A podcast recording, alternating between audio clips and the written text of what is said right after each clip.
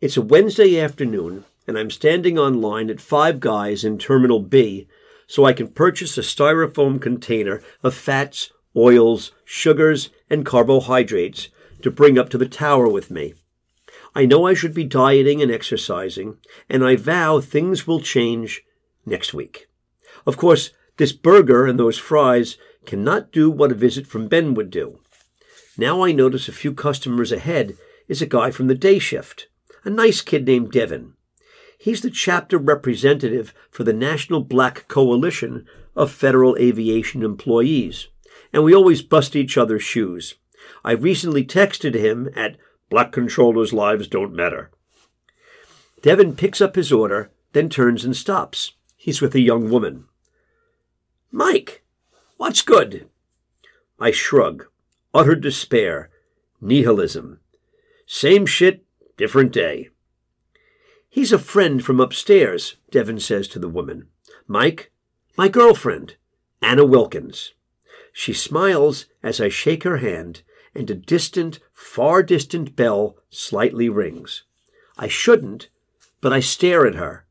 Anna is a beautiful woman in her early thirties, bright eyed, long limbed, full of energy. I say hello, and she says it's nice to meet me. And I want to tell her we've met. Your full name is Shiana Wilkins, and I've known you most of my existence. In the oddest of ways, it's as if we were sprung from the same loins. Thomas Mullen Sr. helped give life to six children, and one little girl died.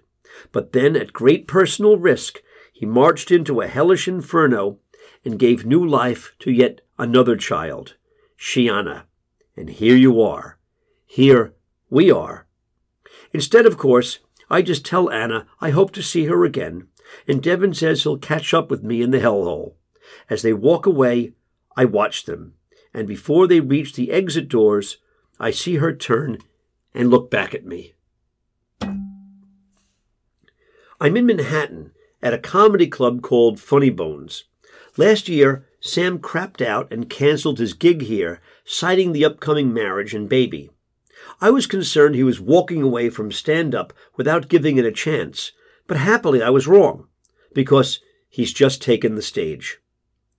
His life has been busy too, only with positive developments. I served as best man at the wedding in Hoboken, and it was a fantastic night. The wine, the food, the band, the undulating belly dancer. During my toast, I pretended I just discovered Sam was Muslim, or I never would have hung out with him. And does the government know this guy talks to airplanes flying past Manhattan? Too soon, Sam yelled. Meanwhile, Deborah intentionally sat me beside her college roommate, a nice woman from Chicago, a chef at a Hilton. Her name was Lizzie, just like my dead sister, and she was bright, engaging, attractive. We danced one dance, and then I found excuses to avoid her. Later at the bar, she cornered me. I looked at this intelligent, personable, absolutely lovely woman whom most men would be thrilled to court. You know we've been thrown together, right? We're supposed to hook up tonight. I could only manage, Oh. Good toast, by the way. You're a funny guy. Anyway, let's get our story straight. How about this? New York, Chicago, too much work doing the long distance thing, okay? I nodded. Yes, my fear of dating kicked in, but it wasn't just Lizzie. My heart stung all night because there was no way I could arrange for Ben to attend. This was the first major event he had missed. My fear was he'd miss dozens more. The baby arrived in April and dramatically changed Sam's life. Not just in the usual ways, but an infant did what years of talking to airplanes hadn't.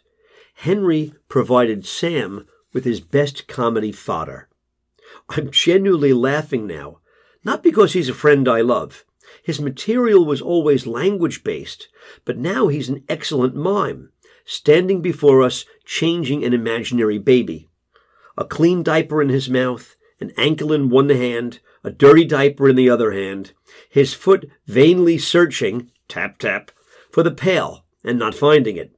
He's actually hysterical, and Deborah and I hug as the audience roars. But we really react once the baby starts pissing in Sam's face. Recalling the old boardwalk game where you shoot water at the clowns' mouths. Simply put, he kills. So, I was right. I had told Sam he'd be terrific at fathering. At my mother's birthday dinner, I mentioned when Ben will be returning from Israel. My siblings started jabbering, and a family reunion is planned. Katie calls Kerry in Florida, and soon everyone's on board. A contractor Tommy works with has a waterfront McMansion for rent on Long Beach Island in New Jersey. So that's that. My mother seems especially happy, particularly after it's pointed out all her grandchildren will be together. Once Ben arrives from Israel, that is. Delaware is an odd place with an odd Napoleonic complex, like a small man always itching for a fight. What else explains the first state license plates? Back when I first arrived in Dover, I explored up and down DuPont Highway, which the locals call Route 13, and for a small state, it offered surprisingly large vistas. I was yearning for something, but didn't know what, and instead found places to drink. For some reason, not geographically apparent, Dover loves barbecue, and I tried them all before settling on Little Richard's, right outside the base. Sam and I thought it hysterical that if military intelligence types spied on us, their reports and clandestine photos would confirm their only active duty Muslim spent an inordinate amount of time eating spare ribs. Little Richard's is where I met Loretta, a divorced woman 10 years older, who'd been stranded with two young kids and a rusty Plymouth by a chief master sergeant eager to be transferred anywhere she didn't live, like Baghdad. She was an assistant admin in Bay Health headquarters and often banged in sick so we could spend the entire day in bed. I don't like the term MILF, but it's hard denying my track record with divorced moms. I abruptly broke it off when Loretta kept mentioning marriage. Cowardly of me, I know, but I was only 24. So I spent more time on base, seeking new avenues to expend energy. I finally found it on the 436th Airlift Wing boxing team. A former coach from the Air Force Academy rode us hard. It was great exercise, and I loved channeling all that youthful frustration and anger by slugging it out legally and safely. Though looking back, I have no idea why I was so frustrated or angry. Then. All this comes forth while I'm browsing online for an inexpensive gym. But instead of choosing a unisex spa with computerized equipment, a juice bar, pink dumbbells, and Zumba instructors, I descend into a hellish basement in Woodhaven to visit the Ring of Fire Boxing Club. The place is as old school as a Bowery Boys flick, and at first there isn't a woman in sight. I immediately realize I like this, and then I immediately question if I'm misogynistic. And then I immediately question why wanting to train among my peers is misogynistic. And then I immediately cite many institutions where both men and women prefer to be among themselves. While I internally debate I'm interrupted by the manager appearing before me. The manager is a she. Her name is Archie, and she seems to be easing into her sixties. She has dark skin and an odd Caribbean accent.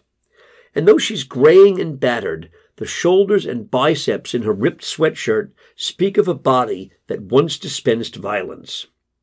We take a tour, and I realize with an icy combination of excitement and concern this place is truly hardcore. Down in Dover, we fought in baggy cotton shorts and t shirts. With heavily padded gloves and headgear, true knockouts were rare. But the boys at Ring of Fire are stripped to the waist and pounding away with hard gloves at nothing but exposed flesh from the belt lines to the hairlines. I agree to a month's membership, but since the place is deserted, I offer Archie $50 for a private tutorial, and she points toward the ring. I hesitate, then quietly say, I've never hit a girl before, so I don't know if training with her is a good idea. She laughs in response, but there's no mirth in that laugh. Within an hour, she has me sweating through drills, then hitting the catch pads. We start on the heavy bag, and even I realize how pathetically rusty I've become. I climb into the ring with her, and she dares me to throw punches. Of course, her aging reflexes continually deflect my fists time and again, and I stumble as she continually taps me upside the cheek. Finally, she speaks. Most these guys, they headhunters. Uh, you were a body puncher. Uh, that's rare. Most knockouts are to the head. I nod. What she says rings true. It's all due to Eddie Conway in the fourth grade. For a month, he made my life at St. Rita's miserable, shoving me on line in the schoolyard, pushing me in the cloakroom, slapping me in the head in gym class. I sat at home and seethed. And when Tommy arrived on leave from the Marines and I seemed too quiet, I blurted out, I like to slug Eddie right in the nose. Tommy shook his head, explaining not only was Eddie taller, but too much could happen when a punch traveled so far to impact a small target. Instead, I should aim for a much closer and bigger target, his body. So the following morning in the schoolyard, before the snide remark could leave Eddie's lips, I punched him as hard as I could in the stomach, and he sank to the concrete, right next to the nun's old Rambler station wagon. Three other kids who'd been similarly tormented by him all cheered, and fourth grade became tolerable again. This drama repeated itself, as dramas tend to, when Ben quietly told me in January about a bully named Yosef who trips boys when they're running. I listened carefully and we discussed it at length. I stressed the importance of using words rather than violence. After I returned home, Ben seemed reluctant to discuss it by phone. On my next visit in February, he confirmed words hadn't helped, as they so often don't. So I told Ben since words had failed, he had every right to defend himself. Then I demonstrated technique. We didn't have long to wait. The very next day, Yosef tripped him. So Ben punched him in the stomach, and once again it worked. Now he and Yosef are buddies but I anticipate this will soon be raised in court by Ben's mother. I start telling the ballad of Eddie Conway to Archie, but she doesn't care. In fact, she doesn't want to know anything about my life, or work, or family. And I realize I like that. It's actually a relief. No talk of lawyers and judges in this one oasis. It's almost a new identity, one not consumed by the custody soap opera. Ring of Fire is a silo, closed off from the rest of my histrionic life. I hand Archie a check and tell her I'll be back. And God help me, but I have only one thought as I drag my aching body into the shower. I'm so tired, I forget to feel guilty for thinking it. I just can't wait to hit someone. What I don't know is each member at Ring of Fire must step up once a year during the monthly Friday night bouts. I will soon meet the opponent I'll fight this summer, a man considerably larger than me, Hugo Concepcion.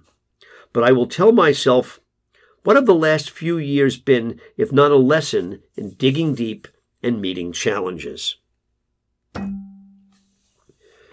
My email volume increases tenfold as we prepare for the reunion at the beach excited missives on bedding, groceries, sunscreen. Tommy suggests I pick up Ben when he arrives at JFK so we can travel directly and save time. So I email my ex wife because we seem somewhat more civil when communicating electronically. Hi.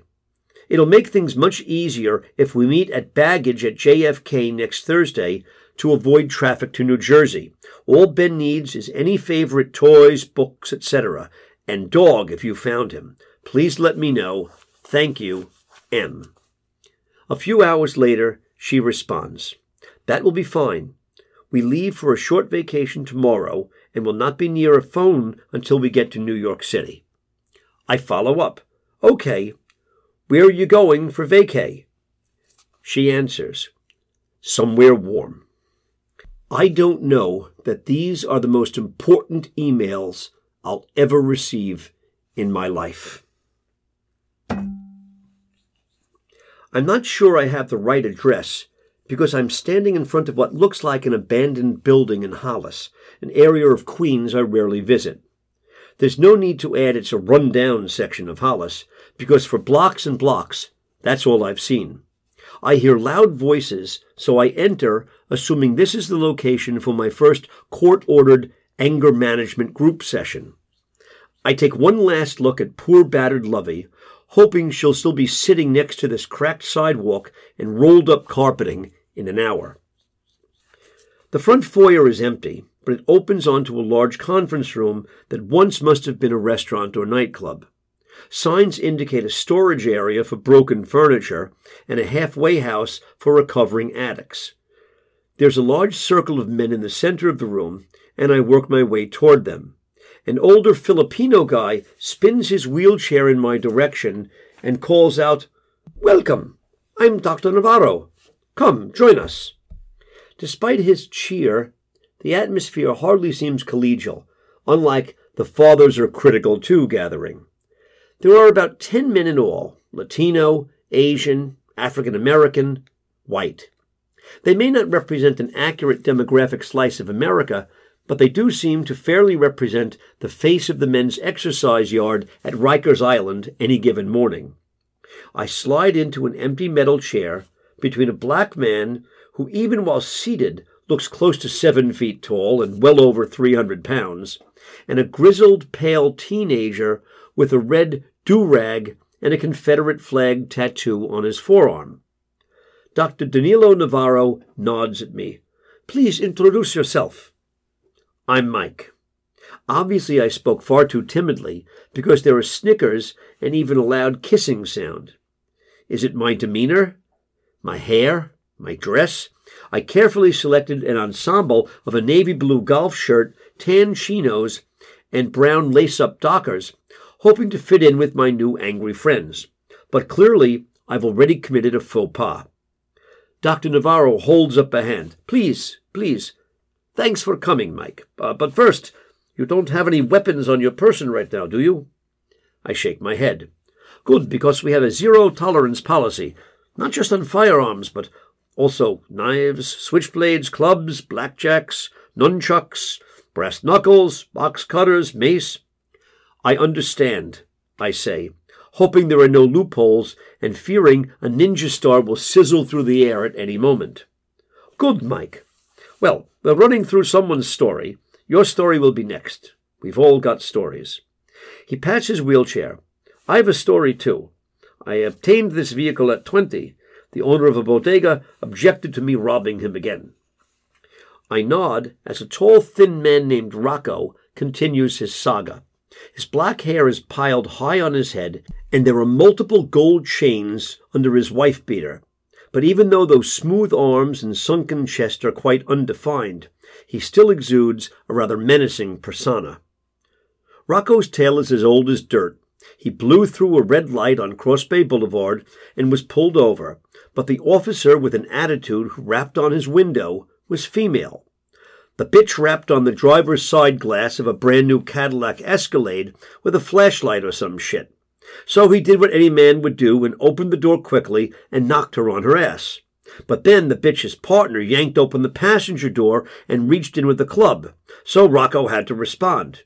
Here there's much head nodding and affirmative grunting of the what can you do variety. So he cracked the asshole's wrist with the pipe he keeps under his seat for just such occasions. Needless to say, mayhem ensued. Fast forward the story, and now Rocco is here. A buffed up Asian man provides the coda. My boy did what he hadda done. Dr. Navarro, however, weighs in. Are we sure about that, Ray Ray?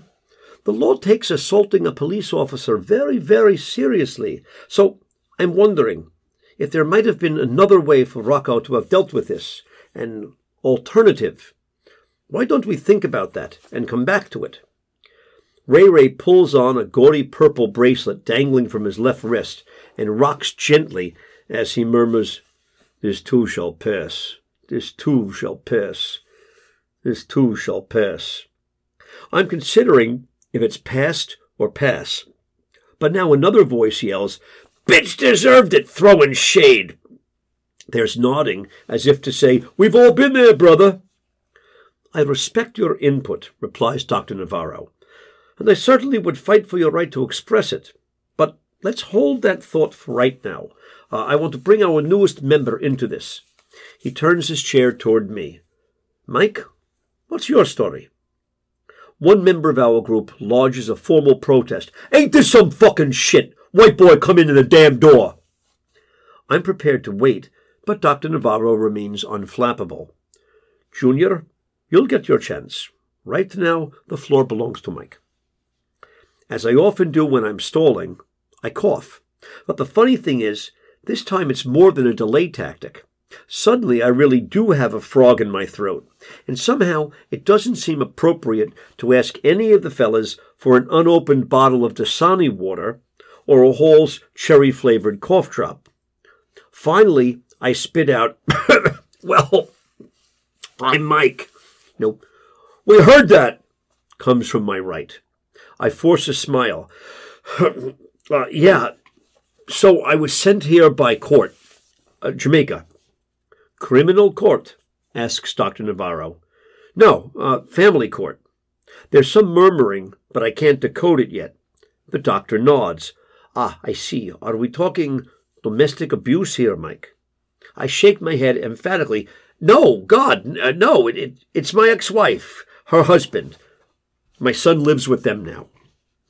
For the first time, I receive a positive response and it's from the seven foot giant to my left. You kicked this motherfucker's ass? Again, I shake my head. You know, no, well, I, I, I sort of warned him. I told him if he ever hurts my son, well, I'll kill him.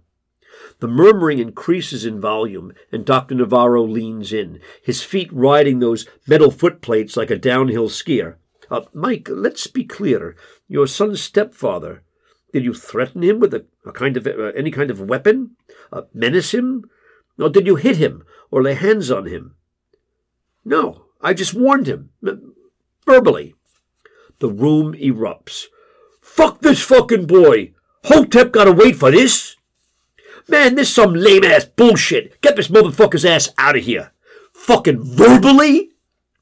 Even as he quiets the crowd, Dr. Navarro wheels toward me. Mike, oh, walk with me, please. I get up and follow him, taking the last look at my would be comrades without arms. At the door, the doctor hits the brakes. I appreciate your coming, Mike, but I don't think this is the right venue. I don't believe you pose a threat to anyone at this time. Do you agree? I nod. I don't believe so either. Good. You know, I see this a lot. Guys like you, uh, custody cases, the legal system. Uh, for some reason, judges like casting dads as violent predators. I, I don't know. I guess men have a larger physical presence, uh, louder voices. But in my work, I deal with violent people every day. I know violent people. And you're not violent. No, I'm not. Well, I have your paperwork, and I'm going to contact the court in about two weeks. I'll tell them we've spoken. You've completed all the requirements, and I recommend you don't need to return. Will that work for you? Absolutely. I can't shake his hand fast enough. As I pull away from the curb, however, an uneasy thought does occur. I can't even carve out a place in anger management. One more venue in which I don't quite fit. I've never felt so alone. It's as though I'm a demographic of one.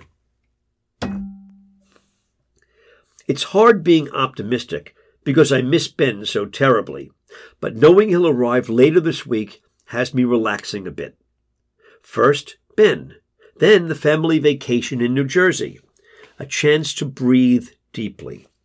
I arrive home late Tuesday and pick up the mail.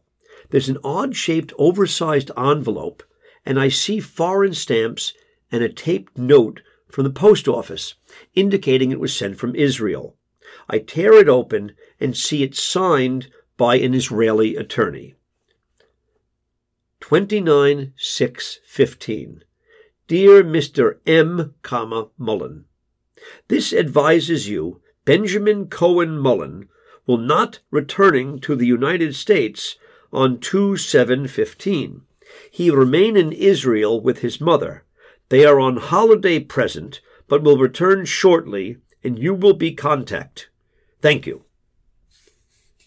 My senses are supercharged. I'm blinking and shaking my head. My ears ring.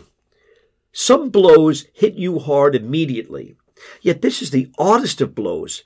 It will usher in the worst experience of my life and will resonate with me forever. But it strikes me first in a confusing and haphazard way. What exactly is this about? What is she doing? What does it mean Ben will not return? It's midnight as I type the email I know Hillary won't read for hours. Eventually I get into bed. But of course, I don't sleep at all, which the FAA advises isn't good. Her parents maintain they know nothing of the whereabouts of their daughter and grandson. The phone number of the house in Israel is already in my contacts list, of course, and I hit it and let it ring until the tone indicates the voice mailbox is full. I repeatedly dial this number over and over again, all day, every day.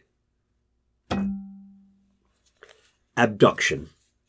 Some things have a name, and in defiance of the court order signed by Judge Rhonda Westfall, she has officially abducted our child now. Her smoking emails confirming our meeting at JFK seal it. Those amber alerts lighting up parkways and expressways, now I wonder if Ben's description will be flashing at motorists. Of course, now and for years to come, some people will give me a fisheye look when I discuss these events. Well, it wasn't like he was really abducted. They're quite wrong. Ben really was abducted. I'm up all night Googling a topic I never dreamed I would need to research. It turns out in the United States, only about 3% of abducted children are taken by strangers. The creep in the back of the Dodge van is an anomaly since nearly all abductions are committed by family members, usually parents. And in thousands of such cases, these dramas end in violence, forced separation, even death. This is textbook abduction. All morning my phone rings until the battery gives out, and I repeat the same odd details to family, friends, co-workers.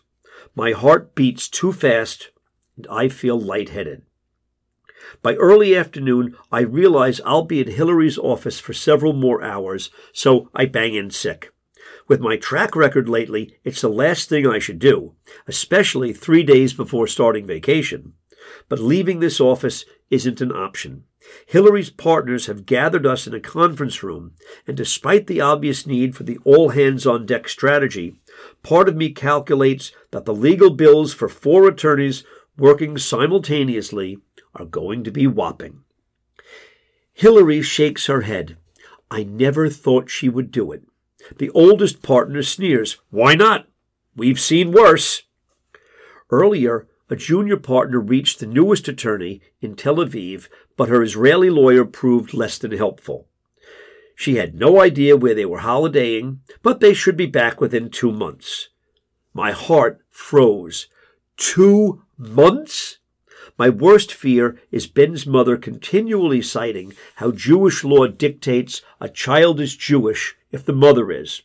Will I be translating Hebrew before an Israeli court? I'm having trouble keeping up, but our agenda slowly takes shape.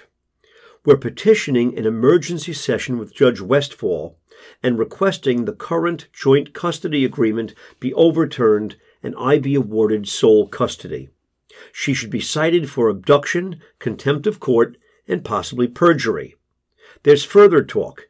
Israeli courts, Interpol, the International Court of Justice in The Hague.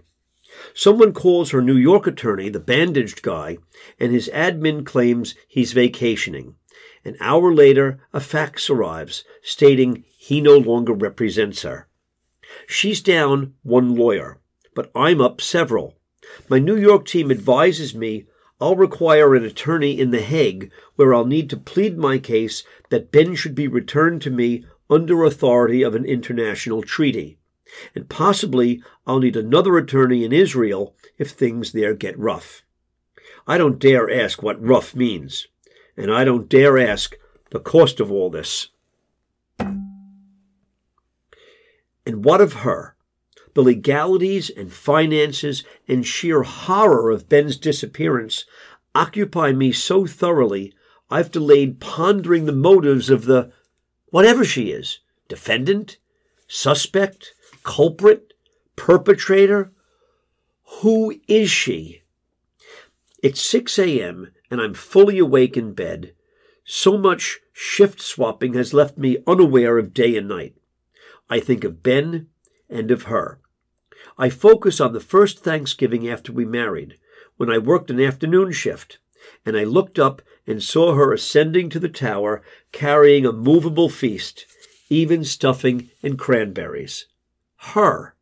I can remember waiting for her to walk through a door, then feeling my heart twang, holding her, confiding in her, dreaming with her. This child now the focal point of strangers worldwide. We created that child together. I didn't understand ripping a relationship in half, yet I accepted it. But ripping a child in half? How could I have loved what I now realize was a stranger?